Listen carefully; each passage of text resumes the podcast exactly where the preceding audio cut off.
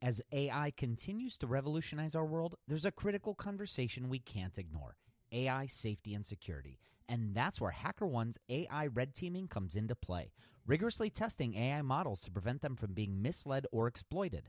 HackerOne employs over two million ethical hackers, and seven hundred fifty of them specialize in prompt hacking and other A I security and testing. So HackerOne isn't just theorizing, they're actively safeguarding A I's future. Just recently, a team unearthed over one hundred vulnerabilities in just two weeks. So whether you're at the helm of a startup or steering product innovation at a large company, it's time to prioritize A I security. Visit HackerOne dot com slash A I for more. Again, HackerOne dot com slash A I. This episode is sponsored by Porkbun dot com. Porkbun is a refreshingly different domain name registrar that's different from the other ones like GoDaddy or Namecheap. They've got low prices on hundreds of different domain extensions. They've got everything from .com domains to really cool ones like .pro, .dev, .xyz. Every domain name at Porkbun comes with tons of freebies too, like S S L certificate, Whois privacy, D N S, U R L forwarding, and hosting trials. Because why pay for things that should be free, right? All these incredible features and tools are backed by incredible support, three hundred sixty-five days a year, and more five-star reviews on Trustpilot from real customers than anyone else. Look, you can get a dollar off your next domain name from Porkbun and see why they're the best domain name registrar around by using our code. Just go to porkbun.com forward slash rocketshipfm24. That's porkbun, P O R K B U N dot com forward slash rocketshipfm24. You'll save a dollar on your next domain. This episode is brought to you by Gigantic. At Gigantic, you can level up your product skills through live, small group, cohort-based trainings. We're incredibly excited to welcome you to our next cohort of our product strategy training, kicking off in January of twenty twenty-four. This course will take you through the frameworks that product leaders use at companies like eBay, DoorDash, Groupon, Rent the Runway in order to scale their teams. It's taught by Ben Foster, a friend of this podcast, who is the former chief product officer at Whoop. So come join us. Go to gigantic dot I S. That's gigantic dot I S. And save your seat for our January cohort. Your potential is gigantic, and we're here to help you reach it. Go to gigantic dot I S to reserve your seat today.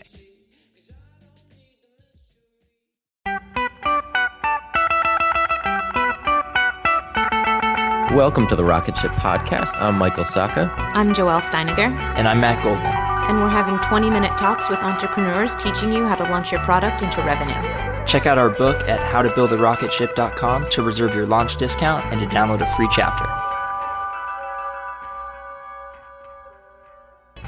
In today's episode, we talked with Hiten Shah, founder of Crazy Egg and Kissmetrics. We talk about the pros and cons of funding versus self-funding, and the impact each can have on your focus and early-stage strategy.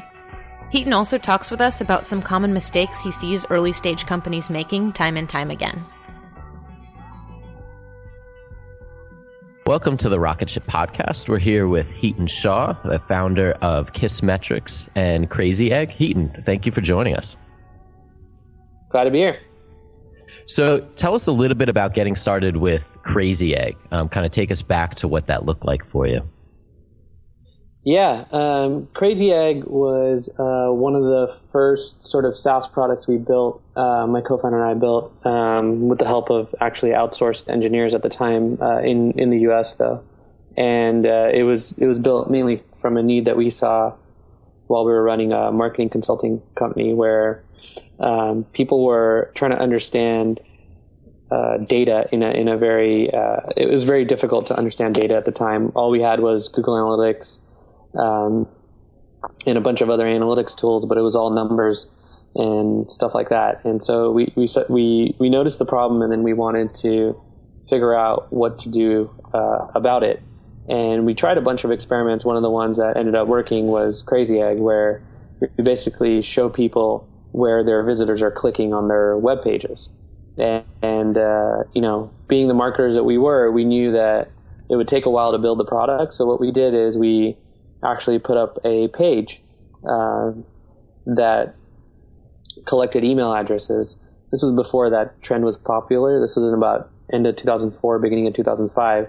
And we collected, I think, like twenty-three thousand email addresses uh, before we even launched the product. Wow. And from the, from there, yeah, it was like a little teaser. I mean, it's pretty cool to show a website uh, and show like a heat map on top of it. So, uh, yeah, it was pretty cool back in the day. And we had just found interesting ways to promote that page, uh, such as uh, we bought some ads. That was one of the only times we bought ads business until recently uh, for, on a bunch of the C S S galleries. So for anyone that doesn't know, those are uh, C S S. This is when C S S was becoming an H T M L, pre-C S S three, pre-H T M L five, but it was becoming a more popular way to build interactive sites at the time.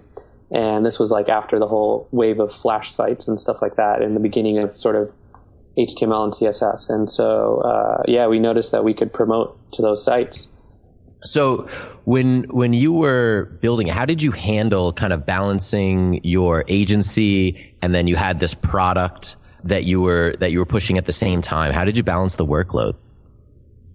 Yeah, one of the one of the tricks we used is we just made um, we treated the work on our own products as just another client, and so we used that sort of strategy to kind of keep doing the product work, but not get unfocused from dealing with our customers. And so the biggest thing was just treating it like another customer and slotting in that customer, slotting in the time, and things like that. Um, that way, uh, it didn't feel like something completely different or alienate, uh, you know, the, what we were doing on the other side of the business. And so what, when you were, um, kind of promoting this heat map, take me back to, I can't remember if Google was doing the heat map. Um, w- were they doing the heat map at this time, or was this a, a completely new idea for, um, for marketing? So they've never had a heat map. They still don't. Um, oh. But they had something called a site over, overlay. That's and what it there, was, yeah. There was a few other products, uh, a product called ClickTracks, and then um, even Omniture, I think, at the time had a site overlay or something similar. The problem is all of those site overlays were based on um, page view data, and they weren't actually based on interactivity on a page, so when people could click on things that didn't lead to another page view. So one, one big key thing we noticed was their site overlay was very inaccurate because it was unable to differentiate between two links that go to the same page on the page. So it would just combine it and say, well, you had fifty people go from the top link and fifty people go from the bottom link uh, uh, because it was summing up the data. So it was actually pretty inaccurate. Our system could tell the difference between the top link and the bottom link.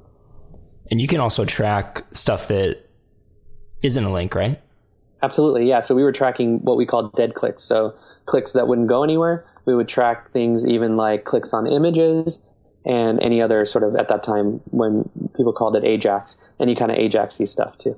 So what today, what's your focus like? Are you working on both Kissmetrics and Crazy Egg? Is there a team on Crazy Egg? How's it look? Yeah, there, there's about five five people on Crazy Egg that are working full-time, not counting my co-founder and I. Um, we don't really spend too much time on it today, personally. And most of our time is either spent on Kissmetrics or um, just, you know, helping these people uh, that are the five people that are working on Crazy Egg just kind of keep working on it. So what I'd actually like to dig into a little bit is um, you launched your first product self-funded. Um, you treated it kind of like one of your clients and uh, grew it from there. When you launched Kissmetrics, you went the V C route. Um, why did you make that decision to go differently? Yeah. We actually tried raising money for Crazy Egg and were turned down quite a bit. Um, at that time, I think people didn't really understand the value of uh, how all these small, medium businesses are going to want tools. Um, and enterprise and B two B was considered mostly an enterprise effort, not necessarily uh, the kind of small, medium business market we saw today. And so based on that, we just started building a bunch of relationships with a bunch of these investors. And uh, at Crazy Egg, we ended up wanting to work on a second product, and that's what ended up being Kissmetrics. And when we started talking to investors about, about that product and the vision for it, they got a lot more excited about um, pretty much uh, wanting to, you know, kind of partner with us and give us some money so we can make it sort of a bigger business than we even originally thought. So that's how that's that's how we got funding for Kissmetrics. From a more personal perspective, uh, my my co-founder and I, we were really focused on trying to uh, learn, and we wanted to. We were really we had a desire to learn what like funding looked like, uh, and so that that's most of the reason why we did that. What does it look like? Um, uh, you know, there's there's it's different. So I guess that's the first thing I would say. And what I mean by that is, you someone's giving you money uh, to spend on your business so you can grow it as fast as possible. Also, um, your the way you think about your business is a little bit different uh, because you're always you're sort of thinking about how to build a bigger business, sort of a little bit either faster or a little bit um, much broader than what you would originally, uh, what you might have originally uh, considered. And so, um, yeah, it's it, it's different, and people are essentially giving you money to join the kind of ride of building your business, which makes it so that you have sort of other people that are invested in it and want to see it get big, which is, you know, not necessarily a bad thing. When Rainn Wilson realized he had a special gift for talking people to sleep, he had two choices: construct a massive speaker that would blast his voice to every person in the country, or invent a talking pillow. A T and T Business eventually talked him into the pillow thing. And backed by a reliable network, the only network with built-in security controls, Sleep with Rainn was a hit. Take your ideas to the moon and beyond at business dot A T T dot com. That's business dot A T T dot com. So what have you done uh, differently with Kissmetrics in terms of growth uh, that money allowed you to possibly pursue? Or is there a difference in way you approached your marketing for, for between Crazy Egg and Kiss? Yeah, we were able to kind of uh, what I would call like spend spend before it was justifiable from an R O I perspective. So we were able to, you know, spend money on our blog, spend money on all these areas that uh, even at Crazy, like we weren't really, we didn't really spend money on for a very long time uh, until it absolutely made sense. Uh, so in a self-funded business, um, you're sort of making money and making investments uh, with a short-term sort of R O I perspective, just because you probably don't have any money, um, and you, you're, you're going to do a lot more things with your time in that case that that are uh, hopefully smarter, and you're measuring for short-term gain. While when you when someone gives you money, you're able to make some longer-term bets um, much earlier in the life cycle of the business than you would as a self-funded business. Was there anything that you found that you were able to apply to Crazy Egg uh, from the experimentation you were able to do with uh, Kiss Marketing? Uh, we didn't really think about it like that. We've always considered the businesses two sort of separate businesses. Um, I, I would. I, I, the short answer is, I, I think we're always learning. I don't think we've strictly looked at it like, what do we learn um, doing Kissmetric stuff that's going to help Crazy Egg? More importantly, I think it's more about what have we learned um, just about running SaaS businesses, because they're both SaaS businesses in general. So all four of us are going to be at MicroConf this year in Vegas, and you're actually giving a talk about, well, what's the talk that you're giving? Uh, something, well, I'm, it's one of my favorite conferences. So it's always hard to show up there and sort of give a great talk for me, even compared to the other ones, because uh, it's just mostly about self-funded entrepreneurs and stuff like that. And so this year I came up with just how to grow a business as fast as possible uh, based on sort of my experience, but also the experience of talking to a, bu- a bunch of other entrepreneurs and helping a bunch of them. So the official title talk is How to Grow Your Self-Funded Business Faster. And uh, the general summary is um, it's it's really about me outlining valuable growth and scaling tactics. Um, I'm I'm still debating exactly how I'm going to frame it. Uh, one of my, my latest thinking right now is that I think there's a lot of things that people don't talk about uh, when it comes to um, self-funded businesses and even SaaS businesses in general. And that has a lot to do with like, uh, for w- one thing, it's philosophies that lead to tactics that will help you think about your business in a different way. And so everybody talks about A B testing or testings they've, t- tests they've run that win, or things like how to increase your growth rate or how to validate your idea. Even I've talked about that, or even like, you know, the emails you should be sending your customers and or users. And so I'm going to talk more about like just higher level um, thinking that you can have that help you think about growth in the business. Uh, and how to grow it faster as a self-funded business. And a lot of it has to do with like the time, the time you spend and where you put your energy at what, at different points in the life cycle of the business. And then the other parts of it have to do with like, um, really interesting or valuable, I would say, tactics that I've used around how to think about the business, uh, and strategies that, that kind of will help, help, help with that. So hopefully it's things most people have not heard before. Uh, and then also my practical sort of implementation of those things as well. So if you were approaching Crazy Egg again today, I know there's a lot of factors that would be different, but is there a change in how you would think about the growth and the potential of that company, bootstrapping it now compared to before? Yeah, you know what's interesting these days is that when we started, it wasn't about funding. Like we never really thought about that, uh, except when we started going and pitching people a couple years later. But like, we really thought about it like we just want to solve a problem for people, and that was that was a fundamental thing that we thought about and focused on. And so I don't think that part of it would change. Um, the part I think that I would think about a lot more would be the sequence of things um, and w- when we did them. So we spent a lot of time early on getting email addresses of users. Believe it or not, we really didn't email them until the product was launched. So one thing would be, you know, and it's pretty popular these days, is actually keep keep emailing them every week with something useful and interesting to them, but also that keeps them more sort of interested in what we're building, and share the story with them more, which is not something we did.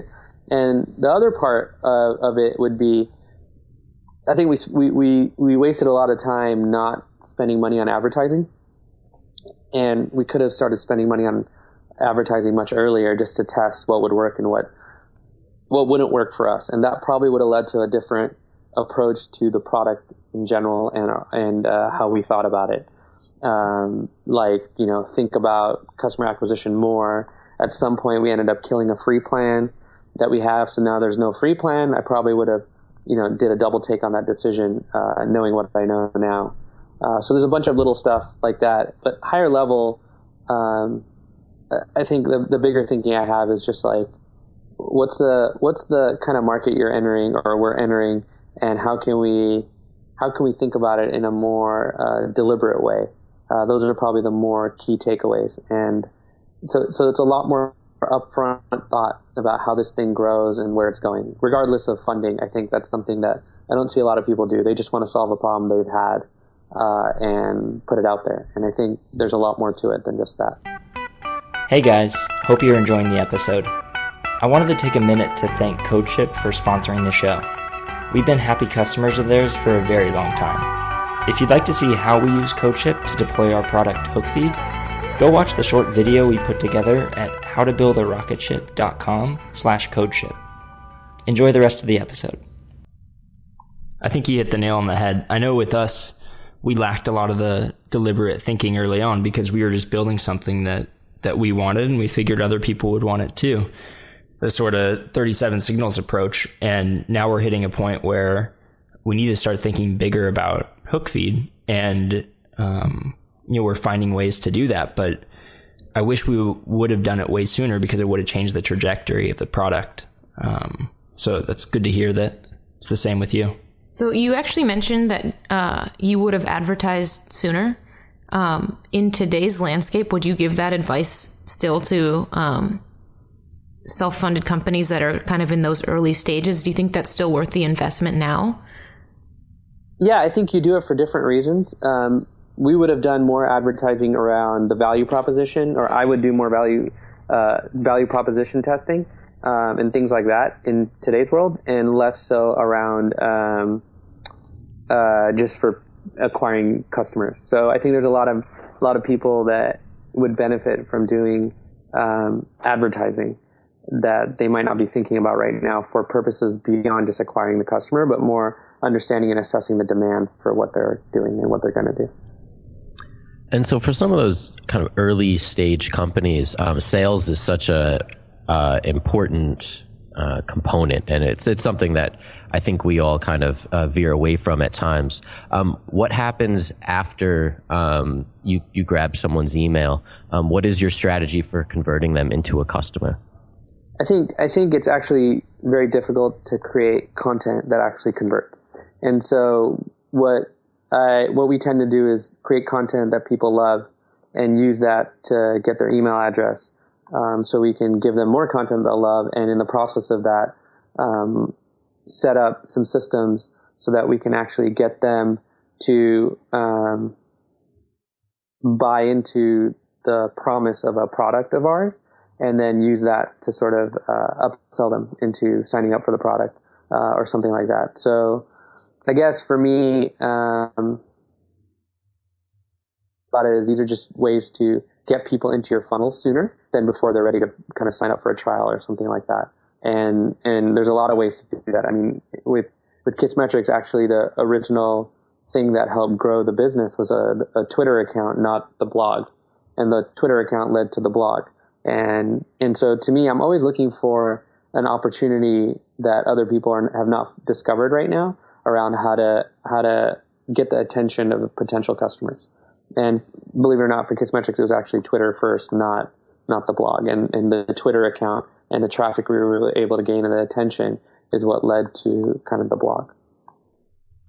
And have you found that you need a lot of like one-on-one contact to really convert um, a lot of people? I mean, do you have a staff that gets on the phone and um, actually talks people through the product to convert them? Or is the self-serve model kind of working just after a certain period of time of the right messaging? It's a good question. Um, in my experience, it really depends on how much you're charging. So if you're a service like Amazon, where you can charge very little and someone can get started basically for free, um, even if someone, even if like in three or four months they end up paying you tens of thousands of dollars, um, you might never need to talk to someone just because it's like a sort of A P I based, easy to get started, and it's likely that you're selling to developers. Um, if you're selling more of a product like we do for marketers, if the price points are under like a hundred bucks a month or maybe even five hundred bucks a month, depending on the product, um, you generally can convert people by having them sign up online and making it self-service. Um, at Kissmetrics, the starting point is about one hundred fifty bucks a month.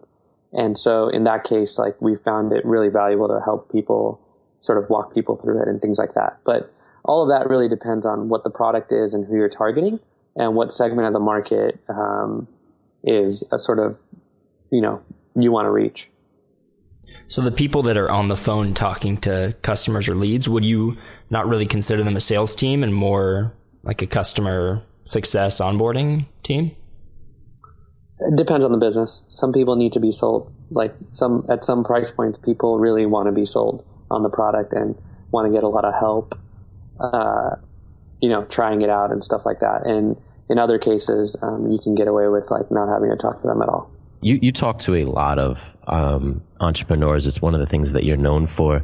Um, is there kind of a common uh, mistake that you see people making in the early stages um, that you you would love to give them kind of a, a tip about? I feel like uh, that you uh, when you're usually starting out, you these days there's enough information out there to, you know, for you to learn anything you want to learn from either a blog post or a ebook someone's selling you, or even a free sort of video. Um, so the content's out there, and there's more and more of it. And there's even people like all, all three of you that have shared stuff in blog posts uh, and stuff like that. And there's, you know, hundreds more like you guys and also me. Uh, and so the biggest thing I see people doing is having uh, some level of para- paral- paralysis around um, what to focus on and what order they should be doing different tasks for their business or their company or for making progress in their business. And so, uh, you know, I, I call these things basically like um, what you're really trying to do is um, focus in on what's most important right now. And when there's so much content out there and so much different advice, um, most of the conversations I end up having with people are mostly about what order they should be working on some of these things. And it's very hard to pinpoint it and say, hey, this is the one thing everyone should know. But I think the one thing that I would recommend everyone think about is, are you working on the right thing right now?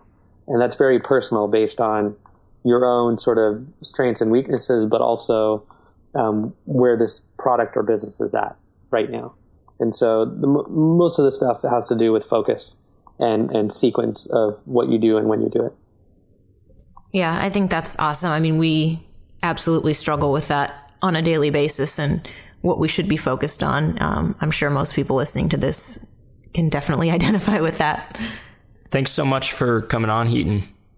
Yeah, absolutely. My pleasure. This is uh, one of the most interesting topics. And I think um, a lot of, you know, one of my things is that a lot of people don't have experience with funding and, and self-funding and building successful businesses, or at least growing businesses uh, on that level. So always happy to talk about it. Where can we keep up with you um, online? Probably Twitter is the most uh, active place I am right now. Awesome. Hiten Shah. You got it. Yep. Perfect. Thank you. For sure. Thanks, Hiten. Thanks for listening to another episode of the Rocket Ship Podcast. If you haven't yet, pop open iTunes and subscribe to be notified of future episodes. We have some really great ones lined up. And while you're there, leave us a review. We really appreciate each and every one of them. If I'm keep rocking, I existed to these juggernauts, but I'm an architect, an astronaut, an organoid. So hey, you get off my couch. You don't know me, say the fuck out my mouth. But I'm a writer, you can quote it out loud. A false poet, get my dough and I'm out. But here's an eighth of shrooms for your earlobe. A little rap wrapped in cigarillo. A little bit of Wu-Tang mixed with some Henry David Thoreau. A little ponder theory you can ponder on your pillow. This is for the day that your dad dies, but for some reason all you hearing is sad sighs. You're searching for nostalgia, but sadly you can't cry. So you check your iPod and search for some bad vibes from that rap guy who raps over sad vibes. I wrote it in an hour, dog. Don't know about your dad's life. You probably was a great dad. Probably a paradise.